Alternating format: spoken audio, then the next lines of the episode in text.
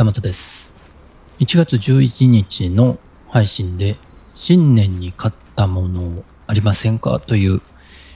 話をしてたんですけれども、コメントをいくつかいただきましたので、えー返信してみたいと思います。まず、モリッシーさんからコメントいただいてました。新年に買ったもの、ピンマイクを張り込んで買いましたと。これで屋外手放し録音が可能になるはずですというお話、コメントをいただきました。モリッシーさんは確かね、えー馬、乗馬されるとかいうお話をされてたと思うんですけれども、乗馬中に収録するということなんですかね。すごいですね。ちょっと聞いてみたい気もしますね。で、そのピンマイク、手話のピンマイクだそうなんですけれども、手話なんでね、結構いい値段しそうかなと思ったりもするんですが、有線のピンマイクということで、無線のピンマイクと比べてね、えーやっぱり取り損な、取り損ねてしまうという不安もないので、やっぱ有線の方が安心ということはありますね。私はオーディオテクニカのピンマイクをね、持ってるんですけれども、まだね、今のところ、あまり使ってないですね。もうちょっとね、暖かくなってきたら、カメラ散歩の時にでもね、ちょっと使って、撮影しているところをね、収録してみたいなとは思ったりするんですけれども、今回ね、えー、BGM 的に流してる音は、えー、これはピンマイクではなくて、えータスカムのフィールドレコーダーを使って、えー収録してます。雨だったんですけれども、これ収録してたのが、ちょうどね、1月20日、富士フイルムの生誕祭の日の朝でね、カメラ散歩しながら収録してましたので、えーシャッター音が時々入ったりしてます。カメラ持って、このフィールドレコーダー持って、傘持ってという感じで、ちょっとね、雑音、ノイズがね、結構入ってたりもしますけれどもね。そんな感じでね、歩きながら外でね、屋外でね、えー収録するというのもね、えーいいんじゃないかなと。ピンマイク、便利かなと思ったりもします。もう一つコメント、河野さんからいただきました。新しく新年に買ったもの、ビリンガムのカメラバッグを買ってしまいましたというコメントをいただきました。この買ってしまいましたというのがなんか意味ありげなんですけれども、確かカメラもなんかいいカメラを、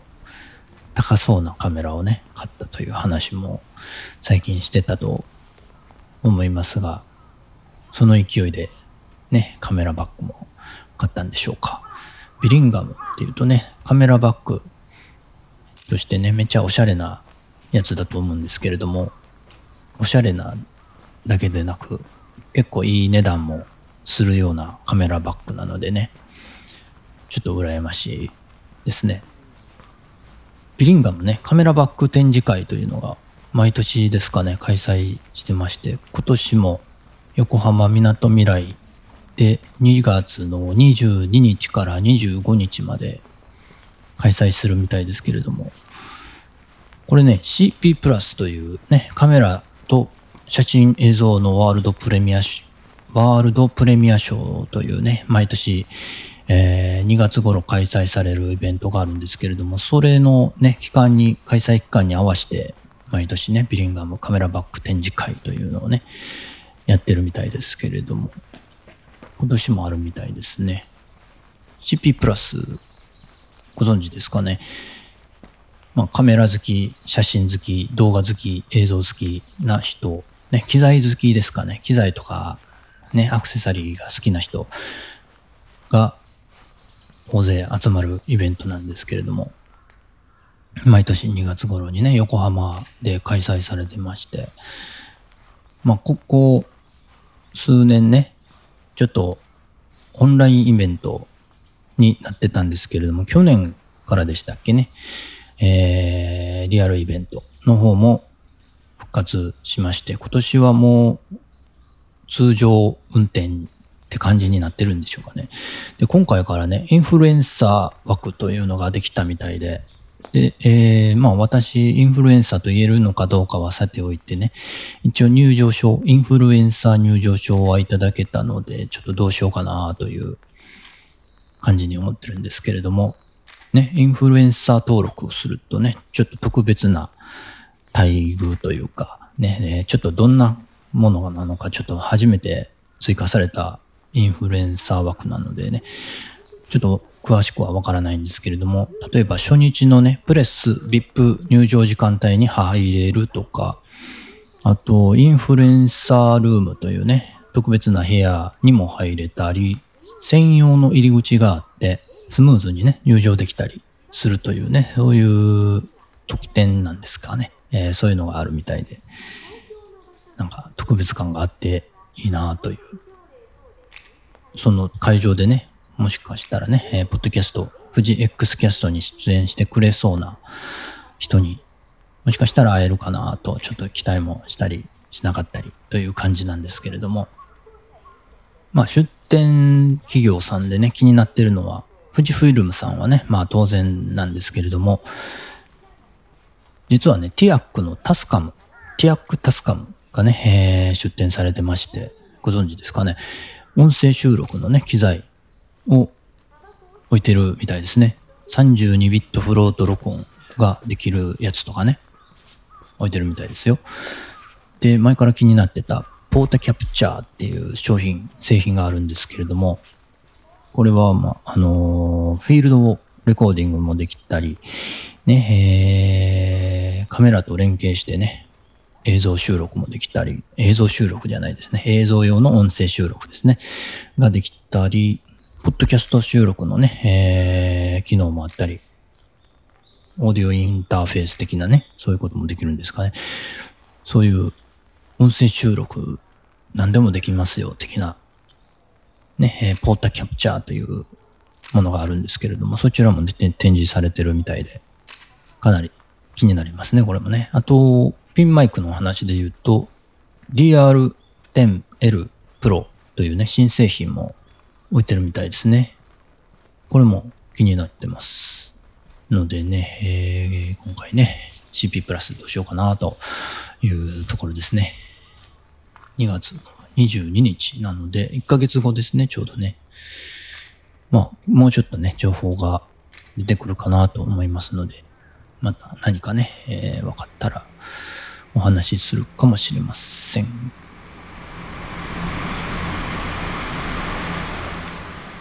話ね、えー、新年に買ったものに戻しますと、えー、私が新年に買ったものとしては、新しいリュックを買いました。まあカメラバッグじゃないんですけれども、スラッシャーというね、えー、メーカー、メーカー、ブランドのリュックを買いました。スラッシャーというのはね、スケートボード専門誌、スラッシャーマガジンというね、えー、ものがあるんですけれども、そのブランドですね。まあ、私、スケートボードやらないんですけれどもね、えー、そういうリュック使、使いやすくて軽い感じだったのでね、それを買いました。普通のリュックですけれども、カメラはね、それにインナーバッグをね、入れ、えー、入れてね、持ち歩いたりしてます。あとね、新年に買ったもののタグはついてなかったんですけれども、えっ、ー、と、マーチンさんがですね、縁日記のマーチンさんが、えー、日常ノートに言及していただいてまして、花びら餅の縁というね、えー、エピソードを配信されてました。幸福堂の花びら餅を買って食べたというね、お話をされてました。私もね、京都に住むまでね、花びら餅というものを知らなかったんでね、京都に、京都に来てからですかね、お正月に毎年食べてます。あと、他の話題としては、富士フイルム生誕祭、さっきも言いましたっけね、1月20日えー、富士フイルムグループの90周年というね、えー、記念日、創立記念日ですね、がありまして、今朝、日経新聞にね、大きく広告も出てましたね。一面に見開きですか？見開き広告ですかね？ドーンと。載ってましたね。富士フイルム。90周年。ね、えー、その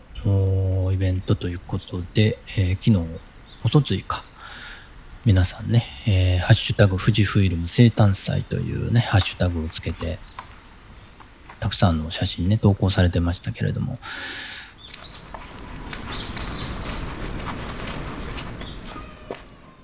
それと同時にですね、特別写真展というのが開催されてまして、これは東京のワンダーショップ、ワンダーフォトショップ表参道店で、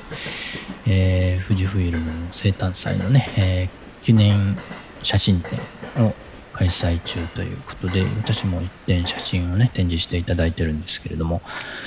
これがまだね、1月24日まで展示されてるということなので、もしね、お近くに寄られた方がおられましたらね、えー、寄っていただけると嬉しいかなと思います。あと、今週の予定としては、マイクロミュージック、ね、毎月楽曲をね、配信してるんですけれども、えー、これを今週配信してみようかなと思っています。以前ね、カメラのね、え、YouTube カメラ関係の YouTube とね、音楽関係の YouTube とちょっとごっちゃになってたんですけれども、ちょっとね、今回、分ける作業してます。YouTube をね。新しく別チャンネルを作って、えー、音楽、音楽系ね、楽曲系は別のチャンネルを作って、えー、ちょっと整理してますのでね、えー、そちらの方から、今回はマイクロミュージック1月分配信しようかなと思ってます。もうね、大体できてるんですけれども、ちょっとした微妙な調整をしたいなと思ってますので、またね、そちらの方も聞いていただけると嬉しいです。ということで、そんなところですかね、今回。まあ、まだいろいろね、一週間、一週間ぶりの配信なんで、いろいろ話すこともあるんですけれども、まあ、それぐらいにしておきます。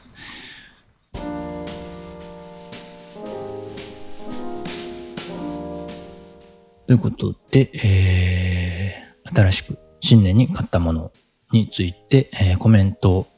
に返信というエピソードでした。はたまたでした。それではまた。